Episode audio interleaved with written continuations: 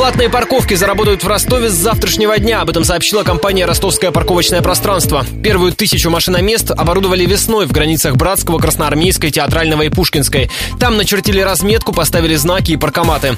За час стоянки по будням с 8 утра до 8 вечера придется заплатить 35 рублей. В остальное время деньги взимать не станут. Неплательщиков ожидает штраф – полторы тысячи рублей.